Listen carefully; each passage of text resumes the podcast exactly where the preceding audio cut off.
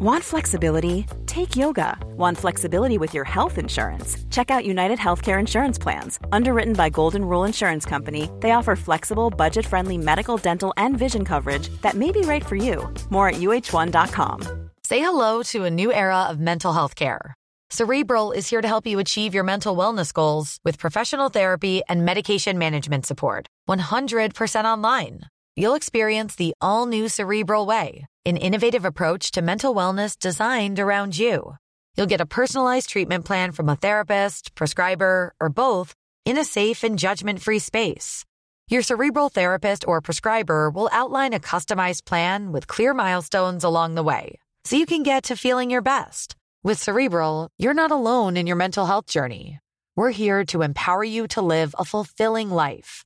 So take that first step towards a brighter future and sign up today at cerebral.com slash podcast and use code ACasts to get 15% off your first month. Offer only valid on monthly plans. Other exclusions may apply. Offer ends July 31st, 2024. See site for details.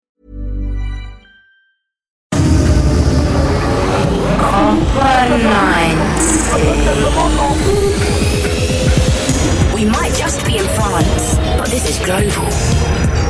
players are icons, their stories are noble in fact. Each story into the game is golden. It's way more than just a game. It's a player's story into the pitch and all that she overcame. It's football 2019 and this is its brand new face. Football Inside Out by Copa 90. Yo, it's Monki here, And I'm Heath. And this is Football Inside Out, a podcast from Copa 90. We're coming to you every day from the Copa 90 Clubhouse in Paris, uh, bringing all the excitement from the 2019 Women's World Cup in France. And here's what we've got for you today. So, Beth Mead uh, chatted with us prior to the World Cup, an, an England star. We've also got the man in the know, Ellie Mengem, bringing you everything you need to know about England and Scotland ahead of their match tonight. But first, we've got a little recap from last night's matches, as well as all the other things you need to know going into your day. Football Inside Out by Copa 90. So, number one is penalties. We had our first penalties of the tournament, including a very controversial one uh, in the Spain South Africa match, where it was given on VAR. It was a dangerous challenge, but I actually don't think it was. No, No, I, I don't think I don't think it was a penalty. No, you think it was a yellow card? I though? think it was a second yellow card. She left her leg out. She was trying to get a little little little meat on the end of those You studs. For sure. Yeah, I think it was just bad form in a f- kick rather than a tackle. Uh, bad form gets you a lot of yellow cards, That's true. uh, regardless. But Roberto Carlos, I mean Roberto Baggio, just recently said uh, that he still doesn't sleep well at night after missing his World Cup final penalty. But you know, Jennifer Hermoso stepped up and nailed two today. Yeah, These. she did. No worries. Number two, finish your chances. China did well for large spells in the match, but didn't finish the two huge chances that they did. That led to Germany going on to manage that match and winning 1 0, which has now extended their streak of not losing in the group stages for 17 matches dating back to 1995. And on the flip side, finishing your chances, shoot your shot is what I say. South Africa scored with their first shot on target ever at a World Cup. So take that chance, whether it's at a bar, a cafe, nightclub, or on the pitch. Take your chances. We've only got a minute left to get through these. Okay. So, number three, 9.8 million French people tuned into the opening match of the first match of the World Cup. Round of applause. All right, that's amazing. I like that. It seems like a great number. I, I, I haven't compared it to anything, but it seems like a really great number and a great start because they, they absolutely battered Korea Republic. Yes, they did. Number four, bit of sad news. Marta is ruled out of the World Cup opener for Brazil today. So you will not see her play. You might see her on the bench, but only in name, apparently, and support, but not on the field. Wow. So will she dress then? I don't know. Maybe she all dress. she'll come comfy. I I think I think in the World Cup, twenty all twenty three dress. I don't think there's like an eighteen. I think all twenty three dress. So Oh, they do? Maybe she'll just be dressed. Maybe like a John Terry, Yeah. just come dressed on the field and pick yeah. up the cup and be like, Full kit wanker. um, and last one, we we've got some uh, matches. Who do we have playing? Today we've got Australia versus Italy, Brazil versus Japan, and the big one, England versus Scotland. Why does that have to be the big one? Because I'm English. Ah, okay. I had no idea by the accent. All this time, I thought you were Australian. Yeah, Learning so much about you. Uh, but yeah, big matches. Uh, I think the, the, the biggest uh, match day of the World Cup so far. Three teams that could potentially reach the semifinals all playing in uh, different matches, and not to rule out the other three because there could be some Cinderella stories. But yeah, amazing. And those were our five things that you need to know for today. Now we're going to get into the rest of the episode and a whole new day of action on the Women's World Cup today. And our man Ellie Mengem has got the inside score. Here's what you really need to know about England. Ranked the highest ever third in the world, the England team that heads to France may look relatively similar to the Canada 2015 team on the pitch, but off it, they're radically different from four years ago, thanks to huge investment from the FA in all manners of the game. And whilst the England side of 2015 defeated all expectations by making it to the semi finals, eventually winning the third place playoff, that would be the least of expectations for this side, who won the recent She Believes Cup ahead of powerhouses Brazil, Japan, and even the USA. Add to that an array of bona fide stars in every position, from Lucy Bronze in defence to Jill Scott and Georgia Stanway in the middle, and the likes of Fran Kirby, Toni Duggan, and Nikita Parris up front. And it really wouldn't be too far of a stretch to say the Lionesses have every chance of winning the tournament. But here's what you really need to know about England. Inside, Inside score. England has always prided itself as being the home of football, thanks to its illustrious history, from inventing the modern rules of the game to its iconic 1966 World Cup win to its world famous Premier League. But when it comes to the women's side, they've always lagged behind other nations who dedicated far more resources and time. But all that changed a few years ago when the FA implemented its Game Plan for Growth program in 2017, which created a complete revamp of the entire women's setup. The women's national side saw massive investment in all manners from the senior to junior levels. The country's national league, the WSL, or the Women's Super League, became the only full time professional league in Europe and moved from a summer to winter calendar. The top four tiers were given new, dynamic, modern branding to appeal to a broader audience. Massive investment was implemented in attempting to reach the FA's target of doubling the number of affiliated girls and women's teams from 6,000 to 12,000 and a bid was put in to host the 2021 Women's Euros. In a matter of short years, the Game for Growth movement is already paying off, with direct qualification of France 2019, an impressive She Believes Cup tournament win, WSL crowds up despite the more difficult weather conditions of the new alternate calendar, youth participation numbers through the roof, and the 2021 Euros bid successfully won and the corporate world has followed suit, with Barclays Bank and Boots Pharmacy announcing three year, £10 million sponsorships of the WSL and the five British Isles teams, respectively. For a long time, the women's game has suffered the chicken or egg dilemma, where the question has always been do you invest to create success, or do you need the success first before the investment comes in? Well, it's fair to say, England and the FA may just have found the answer, proving that if you invest, the success on and off the pitch will eventuate, and a positive campaign in France may just be the inspiration for further investment in the game and inspire other nations who lag behind to do the same. Come on, England. That's Wow. all I got to say on that. I'm I'm I'm I want to take this right now, take it to the U.S. Soccer Federation, and go. They're coming. you know, I, I literally you look at all the all the infrastructure that they're building, and I know we we, we constantly talk about uh, the U.S. being a place that's that's well ahead of, of a lot of other countries, but a lot of a lot of nations are catching up, and this is a true long term game plan that I'm kind of jealous about. I'm kind of like I want to take this as the blueprint to the U.S. and other nations and go, this is how you do it because they're going to be the best in the world soon. So you need to step your game up. Yeah, we're definitely coming for you. Um, I think that I heard this um, quite cool fact actually. I was listening to uh, Phil Neville on another podcast, and he was saying that um, in the camp that they did recently before the World Cup, obviously the men were training as well because they have the uh, Nations Cup coming up, or they got beat by Holland, but let's not talk about that. And they gave priority to the women's team because they their competition was more of a priority to the England camp, and so they got all the best digs and I think that's great because that way the whole everybody's on board. It's not just like a singular thing. Obviously, Gareth Southgate is on board, and the whole FA they are prioritising the women, and that's probably the first time that that's ever happened. I know the French national team had to make way for a men's friendly, even though that they were preparing for a World Cup in their home nation. Really? Yeah. I did not know that. Hmm. That's I mean that's such interesting information. It's it's such a cool thing to see because it's coming from uh, the teams themselves, which are which are kind of interconnected, right? So it's not like somebody saying one's less or more. They're just saying this is what needs to happen, and it's Yeah. a very logical response. A lot of times, what seems like logical isn't it, it's still in the women's game, and Yeah. to see that becoming just this is a logical conclusion, so we're going to do it because it makes sense. Yeah. should be the the, the the most common conversation that we're having, and it's still not quite here, here yet. So it's good to hear that they're they're they're doing that. Yeah, it's really cool. It was really cool to hear that fact actually, um, and I think Phil Neville's like a really exciting manager to have for England because obviously he's the first ex sort of professional men's player to manage the women's national team, and and that's such a easy thing for the other players to buy into because he's been there, he's been to the major tournaments, he's been managed in those major tournaments, he's got caps for England and for one of the biggest clubs in the world, Manchester United.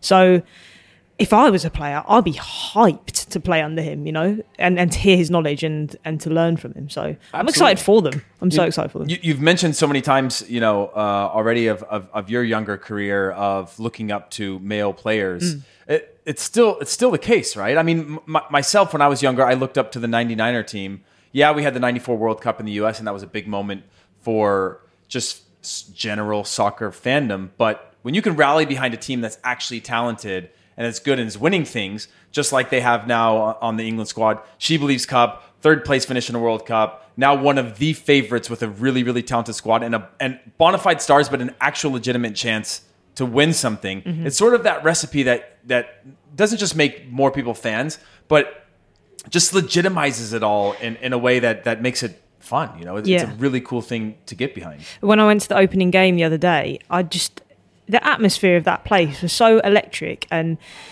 the the crowd were actually not what I was expecting. I didn't know really what to expect, but I think what I'd been told was a lot of the crowds are lot, like a lot of families and a lot of young kids. But in actual fact, it was such a mix and broad range of people. Which match was this? uh, the Fran- the opening France versus uh, Korea game. Oh, the one that you ditched me to go to the opening. Did you just go- Match yeah, of the- yeah, yeah.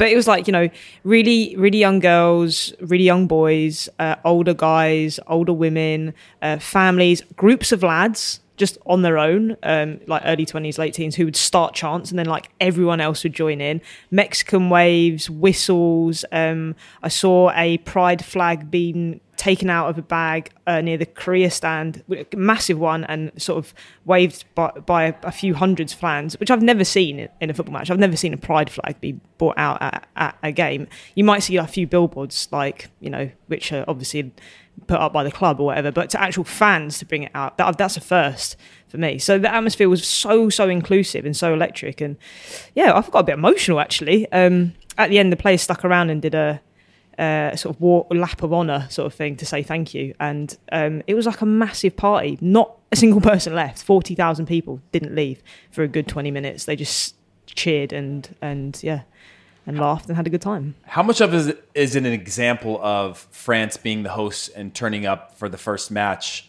and what England will get to experience now, winning a Euro bid in the future? Uh, like, do you think do you think it, it, it matters? Do you think that do you think that the, the, the, the players on the pitch played off of the stadium, or do you think it was sort of like a? Do you think that the performance improved because of the rallying of? Yeah, yeah, totally. Was it a home totally. crowd? Was it it a was fully- a home yeah. crowd. Yeah. it was a home crowd. But to be fair to South Korea, they had they had quite a few fans behind one of the goals, and they they turned up. They were a lot smaller in capacity, but they had this massive drum, and it was like drumming through the. They did not stop drumming through the whole match, even though they got quite frankly battered. Um, Yeah, well, you know, they did. Um, but their support was amazing. In actual fact, like I just wanted South Korea just to get a goal for the fans. Um, I didn't want it to, it to turn into into too much of like a smashing. Um, But yeah, France just dominated, and and that's that's the France that we expected to turn up, and they did. And for the fans as well, they did. But for an England team, right, with with all of this uh, newfound success comes a lot of pressure. Yeah. You know, England, England's not the most friendly country when it comes to their national teams performing or underperforming. Yeah. That it could quickly turn if they don't come out well against Scotland to kick off the tournament. Obviously, they've got plenty of players to know that it's not really about the media, but well, what is it going to take to rally everyone in the same way that, that the men's team did last summer? Yeah, it, we do have a history of um, sort of turning turning our backs on our players sometimes when they don't necessarily uh, quote unquote turn up to play. Um, but I think that being at, in the stadium the other day, this the sort of crowd that uh, this sort of game attracted was so much more inclusive, and the vibe in there was so much less aggy than a normal game. Um, that I think everyone's just on the on the on a train to kind of support women's football as a whole. And I think yes, there is a high expectation of our team. Yes, we do have some of the best players in the world, and so the expectation is is very very high. But I think actually this World Cup is just a celebration of women's football as a whole, and um, we should just be celebrating that together. But But we also do want to win, guys.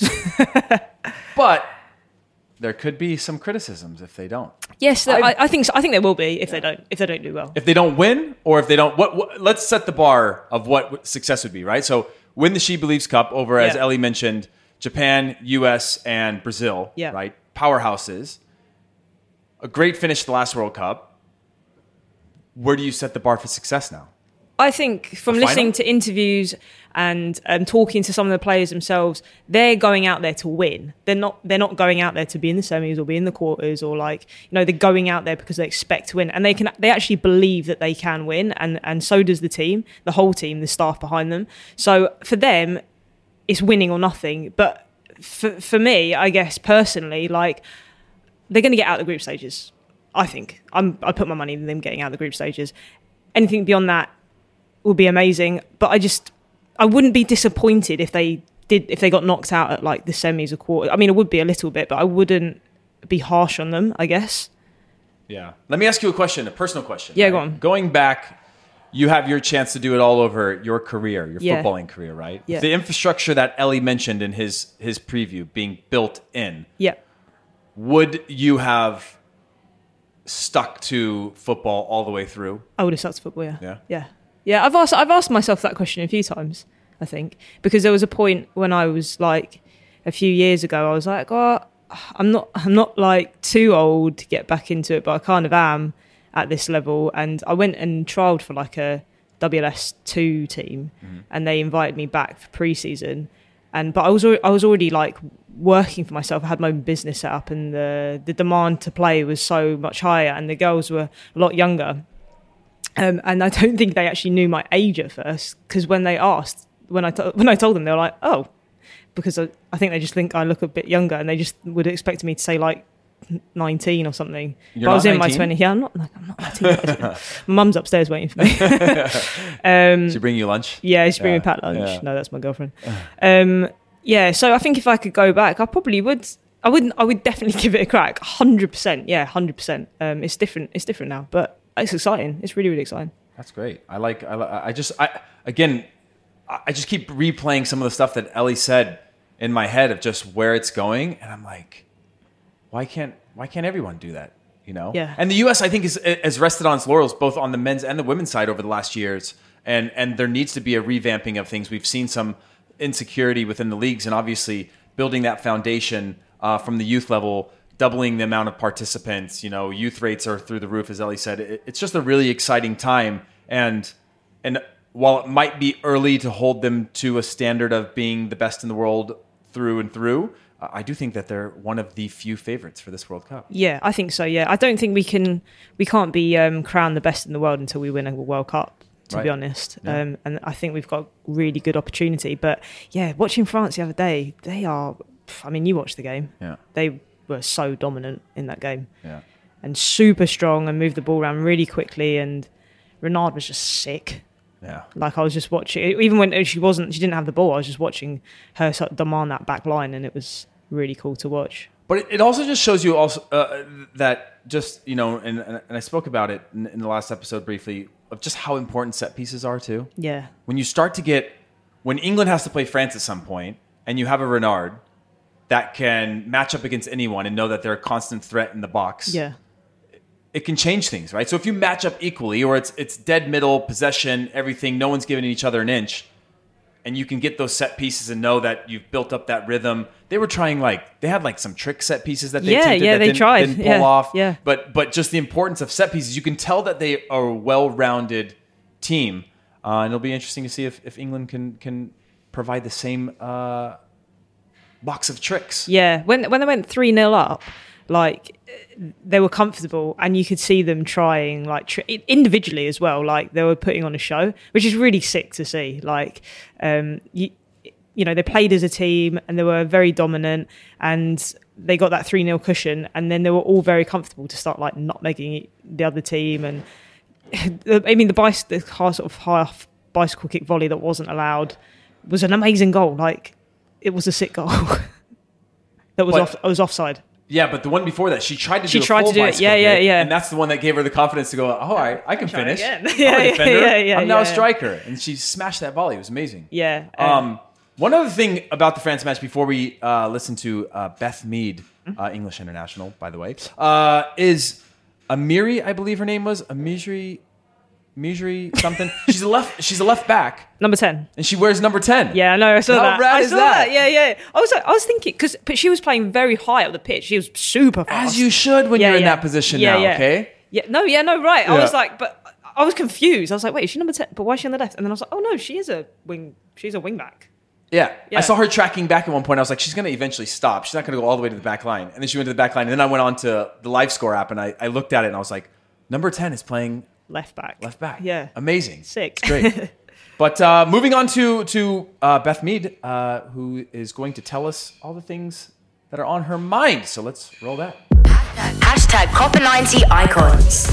Hi, I'm Beth Mead. Um, I'm a winger for Arsenal women's team. I actually think I had a recovery session for Arsenal on a Monday, and I was actually sat on the watt bike and I had my phone with my earphones in, just doing recovery. And I remember Phil ringing me, and I think he just rang me and said, "I'm just gonna, I'm letting you know that I'm putting you in my squad to go to for the qualifiers for Wales." I think I'd just spoken to him a month before then for She Believes, and he told me I was on standby. So obviously that was a bit disappointing to miss out on that tournament, but he told me I was doing the right things, and if I continued doing that, which he stuck to his word, and I stuck to mine on the football pitch, I actually ended up getting selected and I actually love the fact that it communicates so well um, whether you're doing good or bad. It's nice to know where you stand with your manager and Phil actually gave me a phone call to basically let me know that I was in the squad and then we received the email later on that day. But it was nice to for him to communicate that first before I actually just received an email out of the blue.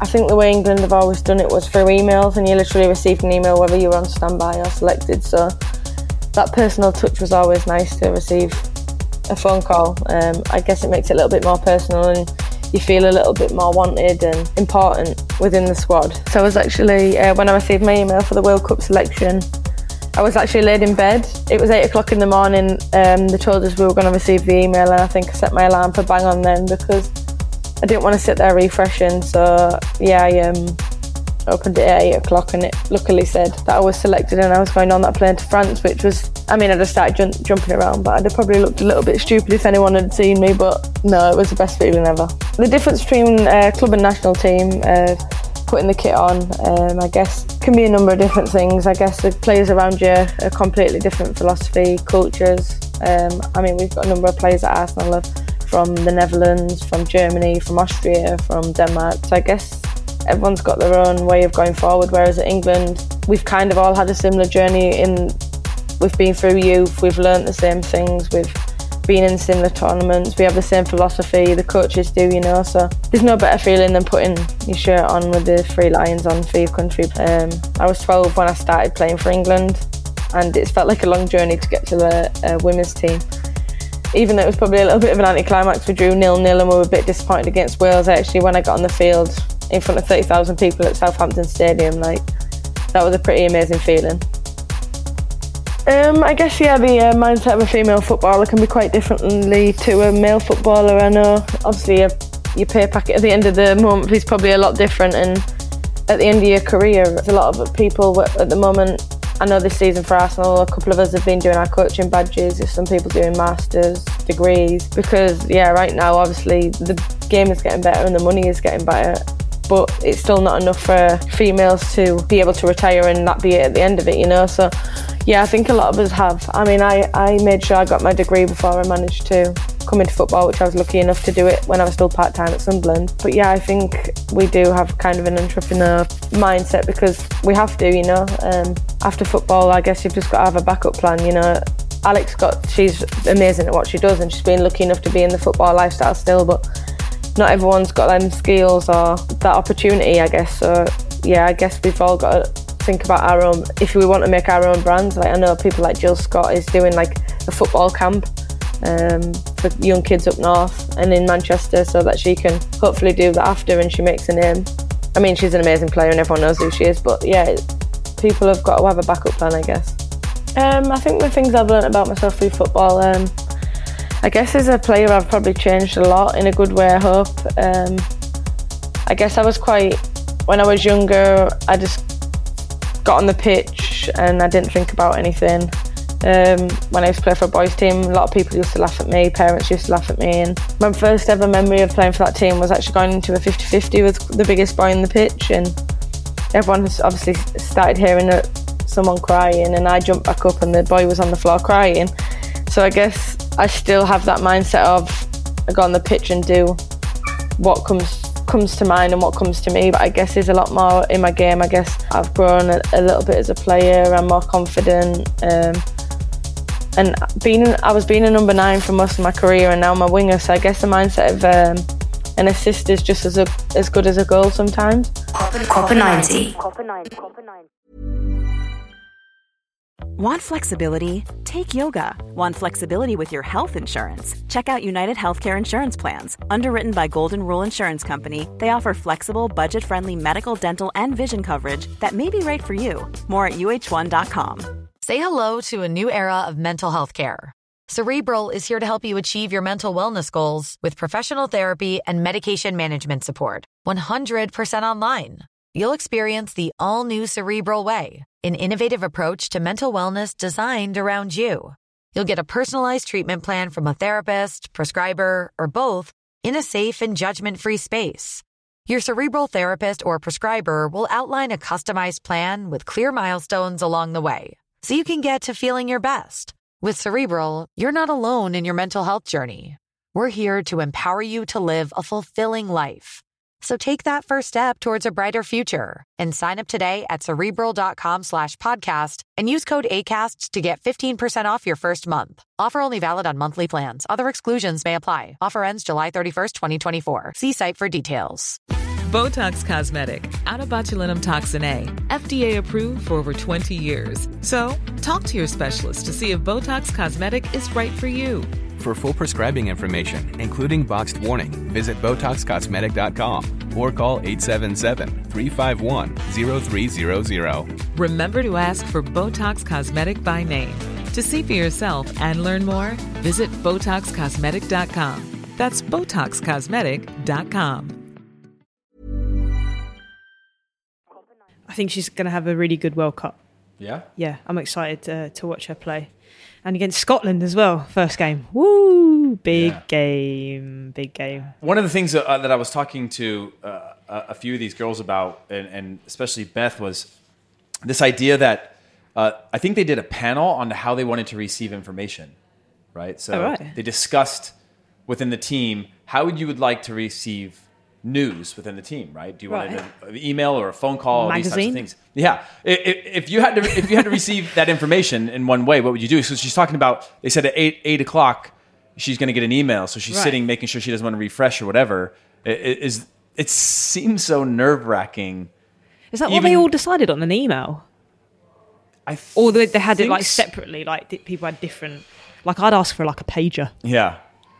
Go old school, or like What's a or like a, a pigeon, Oh yeah, courier pigeon. yeah, carrier pigeon, yeah, Just bring or like to- an owl, like. Harry Potter. Yeah, just drop something at your doorstep. Yeah. What about you? be like a like the I'd want it like they're doing all those gender reveal things now in like a balloon where you like pop the balloon and you like either you made the team or you didn't. Yeah. Pop the balloon and it's like if it's red, you're in the squad. Um, no, I don't know. So when I was uh, in the 30 for the 2010 World Cup, right? Yeah. So they had to cut it down to 23. The main thing they said at the end of that day was have your phones on you until 11 p.m. because we'll be letting everyone know if they're in the squad or not by 11 p.m. So we just played against Czech Republic. Uh, we were all back at the hotel. Everyone's sort of waiting around. 30 of us, right? Had put- put in four four years into this cycle, and uh, 10 p.m. rolled by, no message. Uh, 10:30 rolled by, no message. 11 o'clock rolls by, no message. 12:30 in the morning, I got the call to come down and meet uh, the coaching staff. So they hadn't even said anything yet. They hadn't said anything. So obviously, when we got down there, there was seven of us. So we did the math that there was like 23 players missing from this meeting. Yeah. That we weren't going to be selected for the squad. But it was a really terrible thing to do. That's brutal. Uh, but uh, like as time has gone on, I've healed. Yeah. But like, I've also thought about like, w- what can you do? Yeah. Obviously, there were some last minute decisions, right? So when you're building a squad, you obviously want to bring as few defenders as possible, so you can bring as many ta attackers as possible. So Yeah. if you have somebody who can play center half and left back, or left back and left midfield, you can start to use those as like kind of versatile players. Yeah. So you can start to bring in more strikers because if you get if you're if you're a manager and you get that feeling of like I've got this streaky striker hasn't done well in the national team, has done really well with the club team. I've got this gut instinct. I want to throw him in and see what happens. Um, you want to, you want to have those at, at, your disposal, but you don't want to leave yourself too exposed in case you have injuries and whatnot. So building a roster in last minute is, is quite difficult, but it was it was really torturous for me to go through that, especially because they gave a very hard hard deadline of like when to have your phone And then went on over you by, it. and went over it by a couple hours till I heard anything. I, it, it was an eleventh hour thing, but like an update would have been nice. You Yeah. know, still working through some stuff. Keep your phone on you. When you radio silence, two hours of radio silence on something that you've been working that long towards, Yeah. can be torturous. So like, think about Beth. She made it, but there's a couple others that didn't. Yeah, I wonder how they. F- well, I guess they would have found out by email, like Yeah. everyone else. Yeah. Not by pigeon. Yeah. Um, we used to do a thing. Well, I didn't, but when I was on pirate radio, there was this thing called destroy and rebuild, and it would happen like every year, kind of thing. And we would know that the boss would be listening to every single show that was going out on air. And at some point, if you walked out the studio during your show, or at the end, sorry, and there was someone stood there, usually the radio manager, that would be it. That's you're off, you're off air now. Really? Yeah, and it was Like, called done? yeah done. That was your last show. No Wow. pro, no warning, and it was called. This is pirate radio, by the way. So there's no sort of like Yeah. you know, there's no problem manager, man, managerial thing structure put in place. Yeah, it was called Destroy and Rebuild, and like everyone would be on it on Twitter, like hashtag Destroy and Rebuild. Like this is what's going to happen. Thankfully, it never happened to me, but I saw it happen to a few people, and it's pretty brutal. Like Great for entertainment. Terrible for the person that it's happening. to, exactly, right? yeah. Like how did you cope with that afterwards? Quite honestly, it was it was really rough. Right. Uh, it- the roughest part was I had to fly the next day to a match, and I started the match on the bench just because I was pretty distraught. Went to warm up the start of the second half in Chicago, and behind one of the goals in, in, in the stand was a set of fans, and they were chanting "U.S. Reject" as I was warming up. And that was like the first. That was the closest I ever came from doing like an Eric Cantona and just going straight two feet to the chest of a fan uh, and literally punching somebody because it was like I'm pretty immune to most criticisms, and Yeah. you hear some wild stuff in a stadium. But that was the one where it was just like, while us as club teams should hate each other, Yeah. like I represent your country, Yeah. and you should be rallying for us. And they were just like cutting me to my core, and obviously they're trying to get into my head, and and and it did. It it, it really really worked. So it, uh, it was pretty rough for a while. Um, but ultimately, I look back and I, I I had some incredible experiences. I went back into the national team after that World Cup. I had more caps, I had more runs, but it was obviously a long time coming. I turned down bigger money offers along the way for the sake of taking small steps, make sure I'm playing regularly to stay in the national team pool. So in retrospect, you you kind of rethink all of that and go like, I should have done it differently. But you know, there's a lot of people that didn't get into the national team. So I try to keep that perspective as much as possible, um, but then allow myself once in a while to go into a a, a corner and cry. We're here for you, mate. the Ah, thanks. podcast team are here for you. Don't worry about it. I feel much better just getting that off my chest. Do you? I feel Yeah, that's I feel just like better. therapy, isn't it? You guys got to carry that for the rest of your life, but I'm I'm washing my hands clean of this drama. All right, so we've got an inside score from the opposing team as well. Scotland. Should we give it a listen?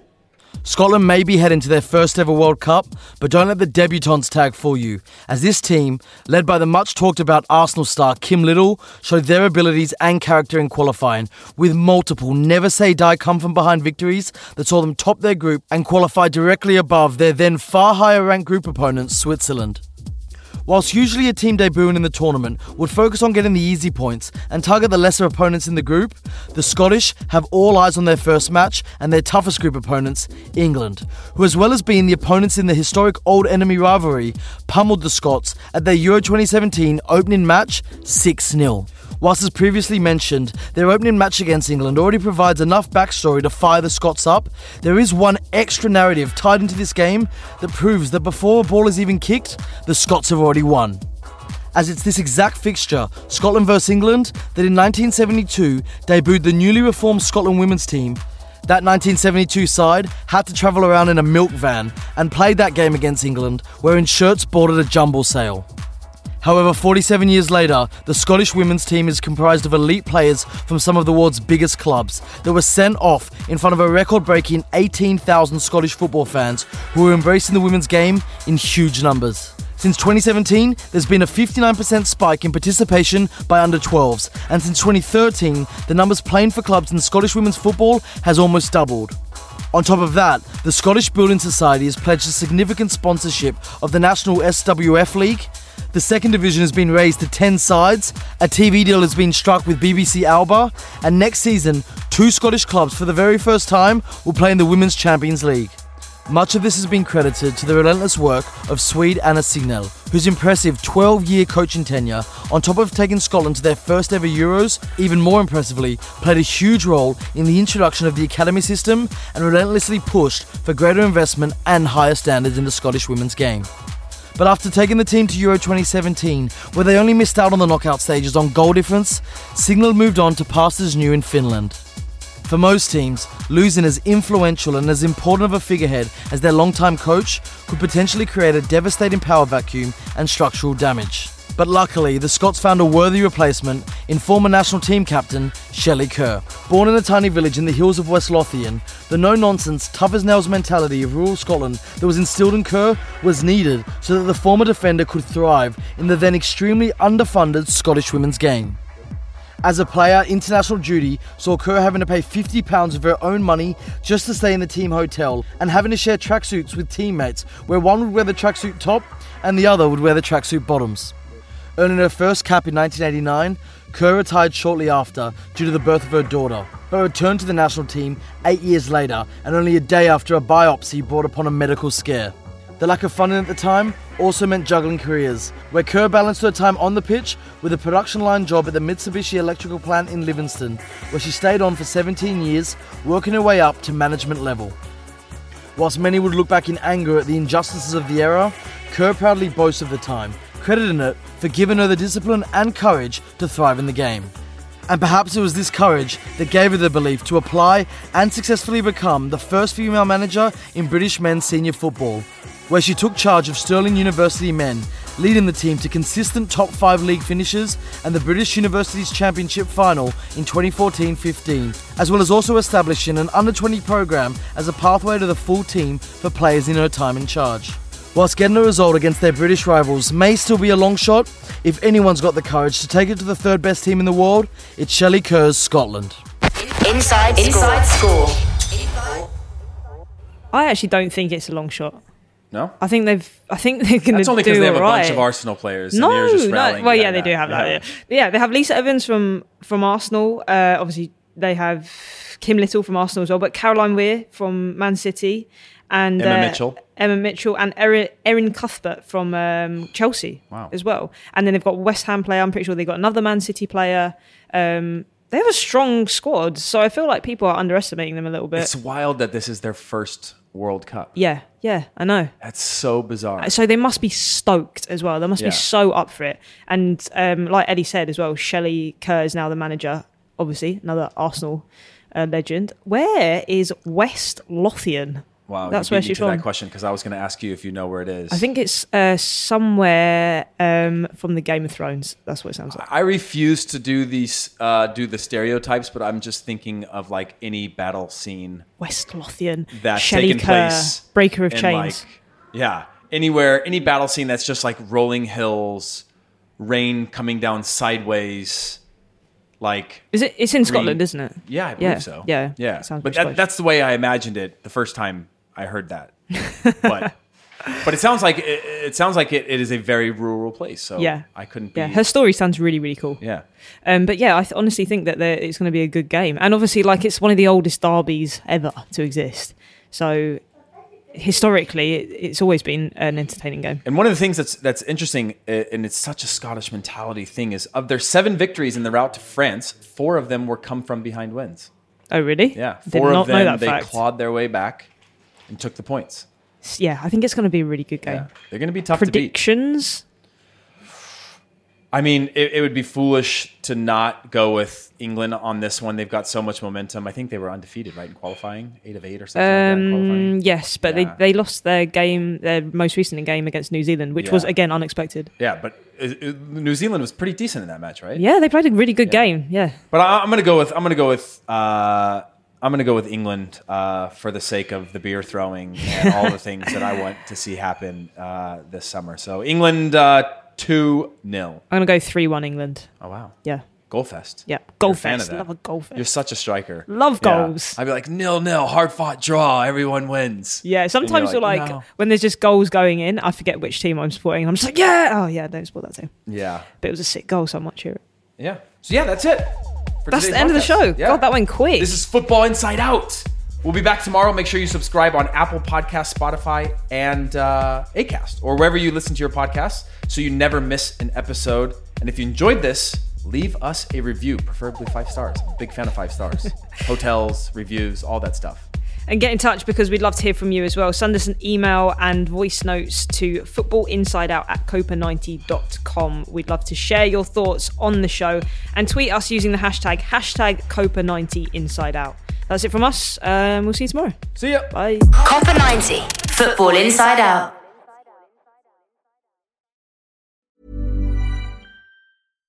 Every fan knows the right player in the right position can be a game changer. Put LifeLock between your identity and identity thieves to monitor and alert you to threats you could miss. Plus, with a US-based restoration specialist on your team, you won't have to face drained accounts, fraudulent loans, or other losses from identity theft alone. All backed by the LifeLock Million Dollar Protection Package.